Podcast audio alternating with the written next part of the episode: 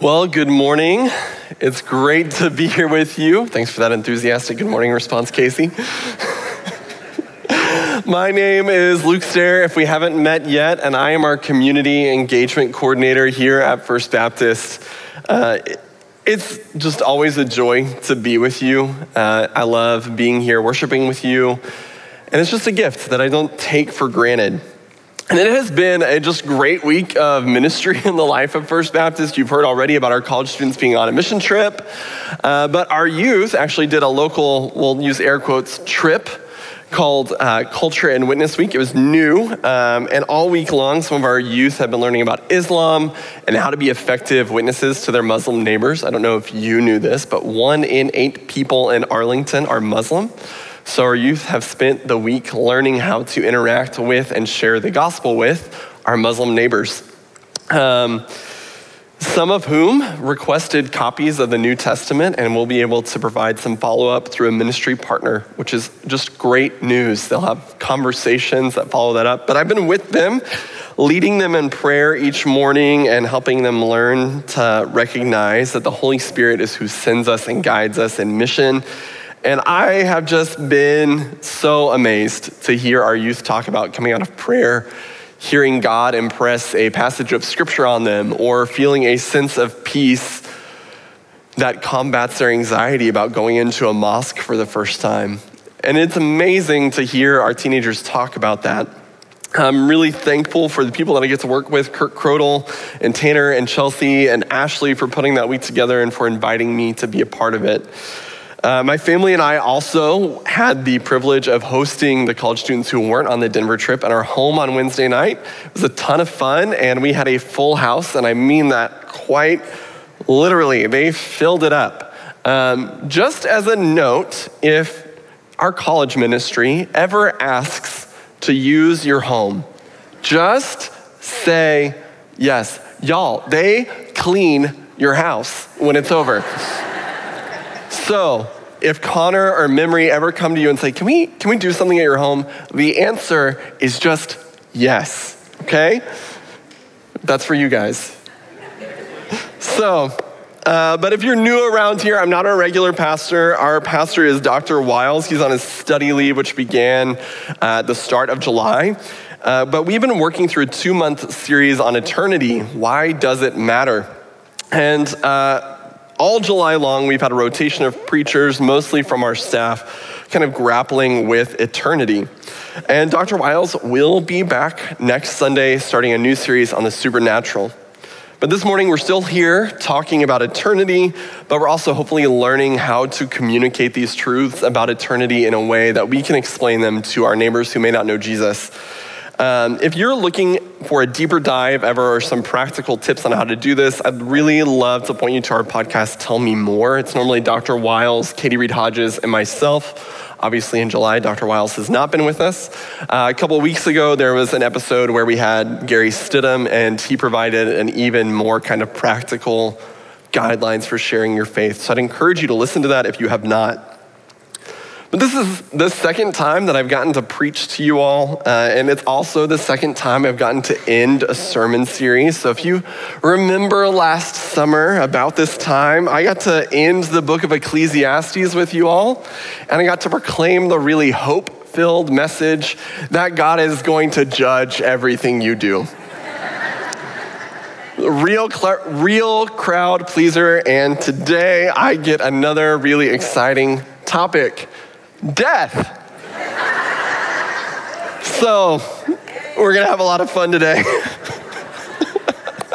but in all seriousness, while we may not call death fun, it is a pervasive topic, it's an important topic. Uh, so let's just take a minute to think about how death gets kind of represented throughout stories, TV, film, art, music. You know, I studied English for my degree in college, and I have lost count of the number of poems I've read about death. And if we think about pop culture, a couple of weeks ago, two movies came out on the same day uh, Barbie and Oppenheimer. And now, interestingly enough, in the trailer for Barbie, uh, and this has since become a meme, uh, Barbie is having an existential crisis during a dance sequence, and she asks the people around her, Do you guys ever think about dying? And then in Oppenheimer, a very different movie, he, Oppenheimer, who's a real historical figure, the movie talks about this quote that he has, and it says it Now I am become death, the destroyer of worlds. So these two movies, Barbenheimer, as they have come to be known, point to this kind of fascination that our culture has with death. And from the world of cinema to children's television, death is everywhere.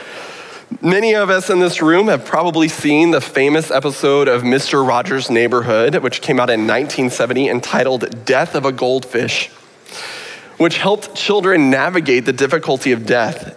In that show's 33 year run, it is frequently listed as one of the most significant and important episodes.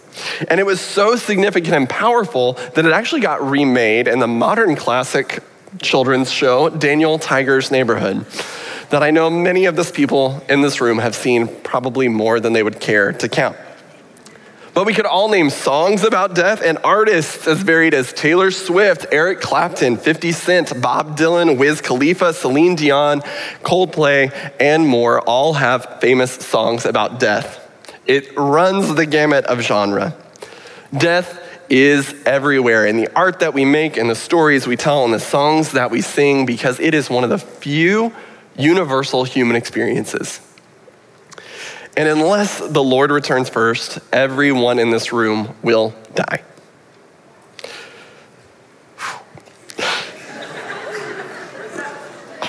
Just buckle up, everybody.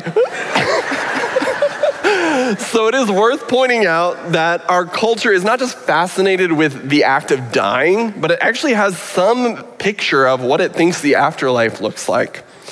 72, 73% of Americans, sorry, believe in heaven and 62% believe in hell. Just in case you're wondering, that is more people than are Christians. So there is a large notion of some kind of afterlife for people in our culture. I think about shows like NBC's The Good Place that ran for four seasons, and it effectively presented a kind of secular picture of the afterlife, uh, where you guessed it, there's a good place and a bad place. So the people around us are thinking about death and they're thinking about what happens after they die, but they aren't necessarily certain about what that is. But as Christians, we hold a pretty particular view of death, and it's the one revealed to us in Scripture. And that's what we're going to talk about today.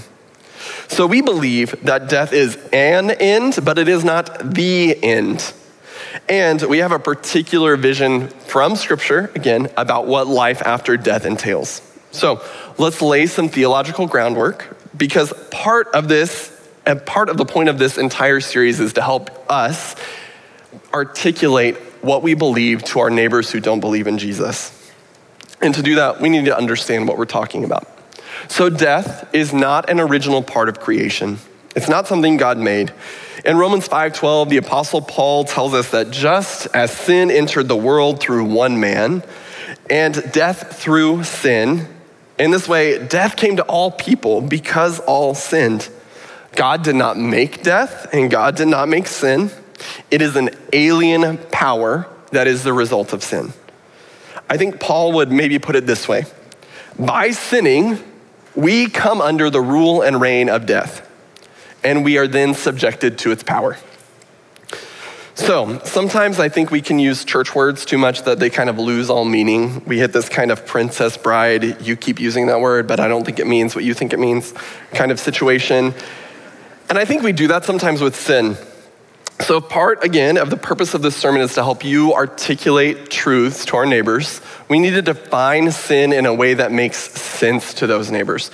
So, there is a really great New York Times columnist named David Brooks. He became a Christian later in life, and he actually does some of really helpful groundwork for us in learning how to articulate our beliefs to the wider culture. And he would define sin kind of following the tradition of the theologian Augustine, and he would say that sin is love out of order.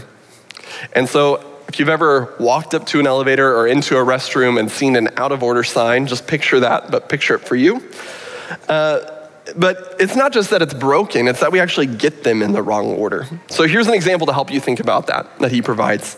So imagine that a friend tells you something in confidence. They don't want you to tell other people. And then you go to a party and you blab your friend's thing that they told you in confidence. You put your love of popularity over your love of your friend. Do we all see how we got love out of order in that situation? Love of popularity over love of friend. That's not a good lineup. So Brooks would say, when we do that, that's sin. So, love out of order. And I like this definition because I think it communicates what we mean by sin effectively to people in our world. I've heard sin defined as pride or selfishness before, but if you were to walk up to someone and say, Hey, I think you're really selfish, what do you think they're gonna do? Get defensive, right? But I think you can provide this example of, well, do you ever get your loves in the wrong order? Have you ever let your love of popularity go above your love of a friend? And I think more people are quick to realize, oh, yeah, I have done that. It's a little easier than saying you're really selfish. But we all do this. We all sin. We all get our loves mixed up and out of order. If you've ever loved money or popularity more than you've loved a person, then you have sinned. Or if you've ever loved yourself more than your neighbor, then you have sinned. And if you've ever loved anything more than you love God, then you sinned. And everyone gets love mixed up in the wrong ways. We hurt each other all the time, don't we? And I think that's just a testament to how we get love mixed up. So, if perfect obedience to the law and the teachings of the Old Testament can be summarized, which it can, Jesus did it, so I'm on good ground. Jesus would summarize the law and teachings of the Old Testament as love the Lord your God with all your heart and with all your soul and with all your mind and with all your strength, and love your neighbor as yourself. And we all get love out of order, and none of us do this perfectly. And Paul says that because of that, we're all under death's rule. Because we can't get love in the right order, death comes to reign in our lives and it exerts its power over us. Sin or this disordered love always brings death. And because sin is a part of your life, death is a part of your life too. But Paul reminds us that Jesus comes to fix the situation. Jesus, the anointed one, through his death and resurrection, life comes to rule and defeat death. And so, this is the message that is the core of our hope. Christ died for our sins, or you can read that as for our broken, misplaced, and disordered loves. So, Christ died for our sins according to the scriptures, that he was buried, that he was raised on the third day according to the scriptures. That's 1 Corinthians 15, 3 through 4. In chapter 15 of 1 Corinthians, if you're ever trying to get your head around what life and death have to do with one another, 1 Corinthians 15 is a great place to turn. It is Paul's masterfully written account of what Jesus has done to death and what that means for us. Paul writes, Christ has indeed been raised from the dead, the first fruits of those who have fallen asleep. That's kind of New Testament speak for those who have died. For since death came through a man, the resurrection of the dead came also through a man. For as in Adam all die, so in Christ all will be made alive. But each in turn Christ the firstfruits, then when he comes, those who belong to him. Then the end will come when he hands over the kingdom of God the Father, when he hands over the kingdom to God the Father, after he has destroyed all dominion, authority, and power for he must reign until he has put all his enemies under his feet. The last enemy to be destroyed is death. That's 1 Corinthians 15, 20 through 26. So if we kind of map this out sequentially, this is what it looks like. Adam sins, then death comes. And then in Adam, we all sin, and death comes for us all. But then Jesus dies, Jesus rises from the dead, and in Jesus, we all will be made alive, and then death will be defeated resurrection changes everything. And if there's no resurrection, then there's no point. That's Paul's, the kind of crux of Paul's argument in chapter 15. By rising from the dead, Jesus sets us free from the bondage of sin and death and shows us that we too will be resurrected. Now, I don't know if you all think about the fact that you live in a world that's subject to death. I'm only in my 30s, but I'm starting to get gray hair. Uh, my knees start to kind of sound like Rice Krispies when you pour milk on them. And I know, uh, particularly from the 8:30 crowd, but I hear sometimes about how fun aging is. So, for those of you who've experienced that, you can tell me if it's fun or not. Um, but these bodies are dying, right? We live under the rule of death, all of us. But the resurrection's coming. So, what will our resurrected bodies be like? Now, I need to state two very obvious things. First, I have never died and I have never risen from the dead. And to my knowledge, no one else in this church right now has done either of those things. If you have, we really need to talk. So I can't speak from experience, but Paul says, Listen, I tell you a mystery. There are mysterious things at work here. We don't know fully what this will be like.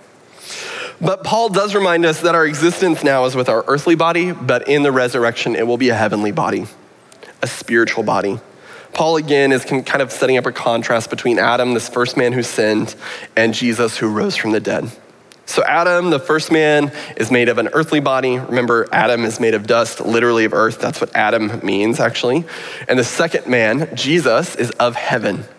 Adam is of earthly material, just like us. Jesus is of heaven. The natural body comes first, then the spiritual body. This is what Paul is saying. Jesus even had a natural body before he had a spiritual body. But here's the key the resurrection is bodily. When you die, you're not going to live in heaven as some disembodied spirit or an angel. You're going to have a body. So, unless the Lord returns first again, we will all die. And Paul kind of compares our death to that of a seed being buried in the ground. So if you've ever planted a garden or planted or grown anything from seed, I want you to imagine holding a seed in your hand. Right? It's cold, it's hard, it's kind of seemingly lifeless, but you bury it in the ground. And when we die, we're like that seed. This is kind of the argument Paul sets up.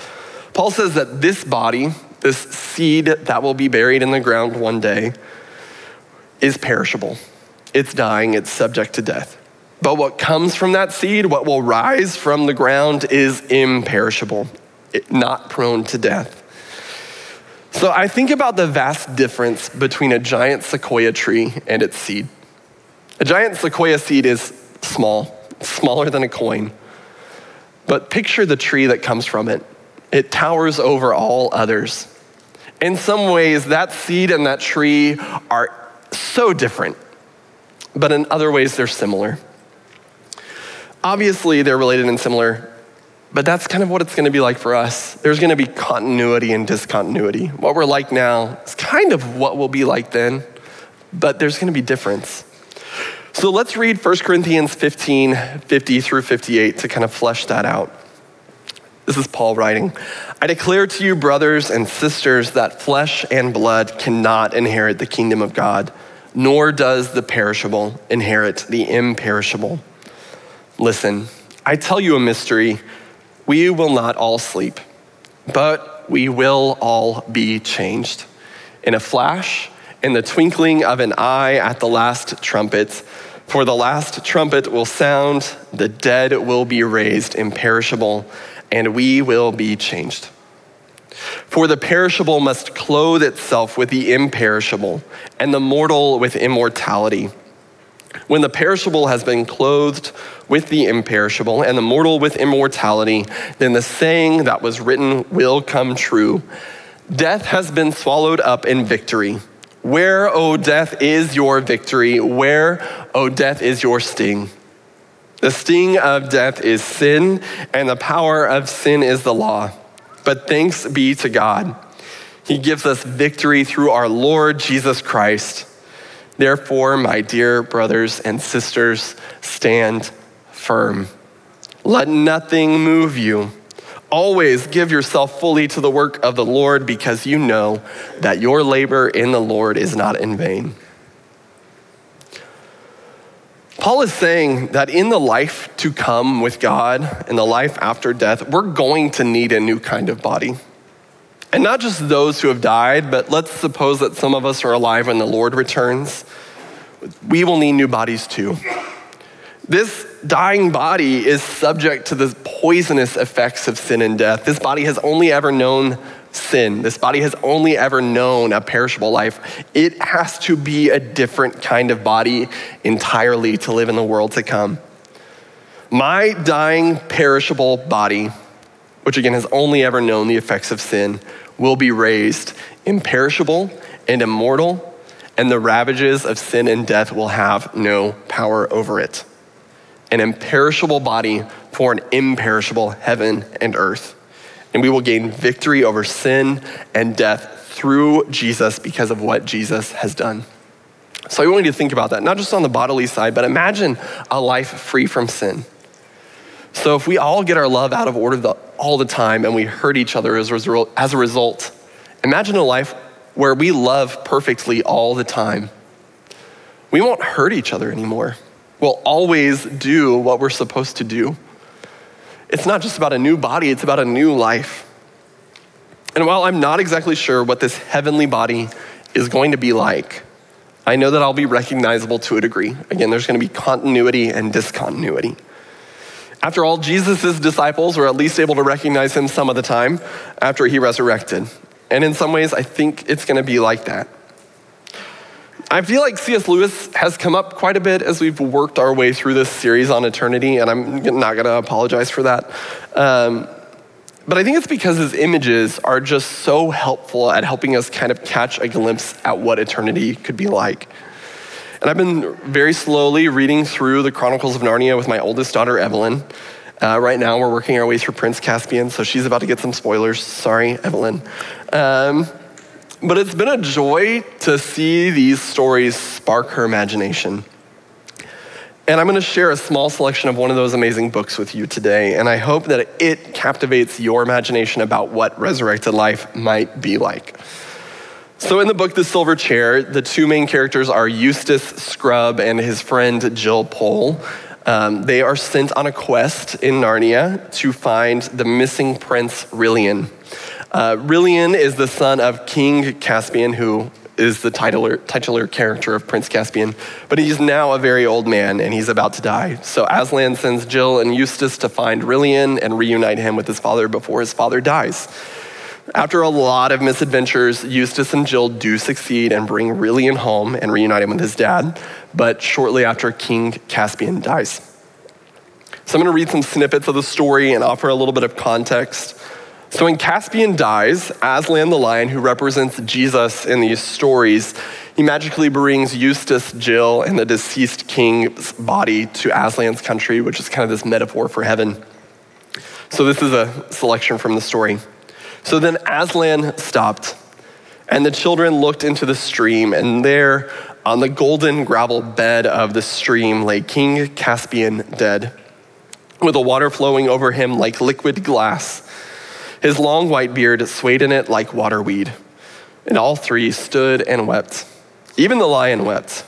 Great lion tears, each tear more precious than the earth would be if it was a single solid diamond. I think even God mourns death. It's not part of his design. He doesn't like it, it makes him sad. So then what happens is Aslan asks Eustace, the boy, to get a thorn and drive it into his paw. And then a drop of Aslan's blood falls into the stream where King Caspian lays. And at that same moment, this is back into the book, the doleful music stopped, and the dead king began to be changed. His white beard turned to gray, and from gray to yellow and then got shorter and vanished altogether. And his sunken cheeks grew round and fresh, and the wrinkles were smoothed, and his eyes opened. And his eyes and lips both laughed. And suddenly he leaped and stood before them, a very young man. Now, this story is not scripture, but it is an attempt from Lewis to kind of give us a picture of what a resurrected body might be like. And it's a really hopeful picture. And as you contemplate your own death, or you grapple with the death of a loved one in Christ, know that death is not the end. That body died. But in their resurrection, they will be free from the effects of sin and death. That body will be raised in the kingdom to come, recognizable but different. And those of us in Christ will take off our perishable clothes, so to speak, to borrow Paul's metaphor, and we will put on imperishable ones and live forever with God in a world made right and a world made free from sin and death. And I know from experience that losing someone you love is painful. And it is good to grieve a loss. And if you need support, if you are grieving, we have Grief Share starting in a couple of weeks, and you can get information about that in the Welcome Home Center. We want to walk alongside you as you journey through grief. But as people who believe in Christ and believe in the resurrection, we don't grieve without hope. We know that those people will be raised, put to rights, free from pain, from illness, and the effects of sin. We have a tremendous hope. So you may be sitting here thinking, this is really nice. And it is, it's very nice. It is truly the best news. But you may be wondering, what do I do with this? Is this just about what happens when I die? Now, I don't think so. I don't think Paul would ever really let us off that easy. That doesn't seem to be how he operates. So if we turn to the end of chapter 15, verses 57 through 58, Paul tells us how we should live now because of our assurance in the resurrected life to come. Paul says, But thanks be to God. He gives us the victory through our Lord Jesus Christ. I really like that. That's really nice. I like victory. This is good news. But Paul doesn't stop there. He continues, Therefore, my dear brothers and sisters, stand firm. Let nothing move you. Always give yourselves fully to the work of the Lord because you know that your labor in the Lord is not in vain. Uh, therefore, that's a because you know this is true, this is how you live now. Paul says, let nothing move you. Because you don't fear death and you don't have to fear death, you don't have to be afraid of anything. You don't have to let the fears and worries of your time move you. You know what's going to happen. You know how this all ends, and that hope you have and this great and glorious ending should enable you to live fully in the present. And because you can live unswayed, you can fully commit yourselves to the work of the Lord. Because you know that ultimately that is the work that matters. And this is what the work of the Lord is it's to share this message of hope that Jesus has made a way for us to live in freedom from the tyranny of sin and the power of death, and it is open to anyone who wants to give their lives to Jesus as King.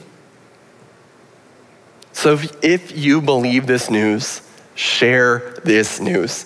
It is far too good to keep it to yourself. So many people around us live in the valley of the shadow of death and they have no clue how to get out. They are just crossing their fingers, hoping for the best. But you, you know that there is a way out. And you personally know the way, the truth, and the life who can set them free from the powers of sin and death. Don't keep it to yourself.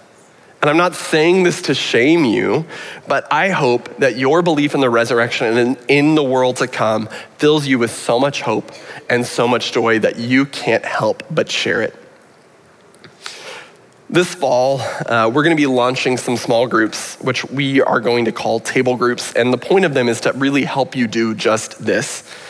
These groups are going to be about equipping you and coming alongside you and discipling you within a community that's there to help you and be with you as you share the good news. We're going to help you learn how to do this, how to talk about this wherever you live, work, or play. And our hope is that you're going to find yourself in a meaningful network of relationships where you are growing together as disciples who are learning to be fishers of people, going out into Arlington and casting these nets to be fishers of people and draw those nets in as we spread the good news over the city. These groups will meet in evenings and homes around our community, and we're going to provide more information on those soon, as well as how to sign up and let us know that you're interested. But know that we want to help you as much as possible when it comes to sharing the good news, and we know how hard it is to do it by yourself. You are not meant to live this Christian life alone, and we want to help you thrive in a community doing the Lord's work together. But here we are now people living in this in between time, in an already not yet. We've kind of talked about this tension all series long. Unless Jesus returns first, we are all going to die. And it is still okay to mourn the people that we love, but we know that Jesus has already started this victory, that Jesus has dealt death a killing blow. Death is going to die one day, and its power won't hold us down because it couldn't hold Jesus down. We will be transformed and we will be raised from death to live a new life fully in Christ. But death has not been defeated completely yet. It has lost its sting, and now we get to live in hope. If you're in this room and you have yet to declare Jesus as king of your life, in a little bit we're going to have an opportunity for you to come to the front and have a conversation with someone if that's a decision that you would like to make. Uh, you can come to the front after the prayer. I'm about to pray during the music. You're also welcome to join us in the Welcome Home Center, which is located right off of this room, and have a conversation there with us. This kind of resurrected life is open to all of us because Jesus has made a way for all of us.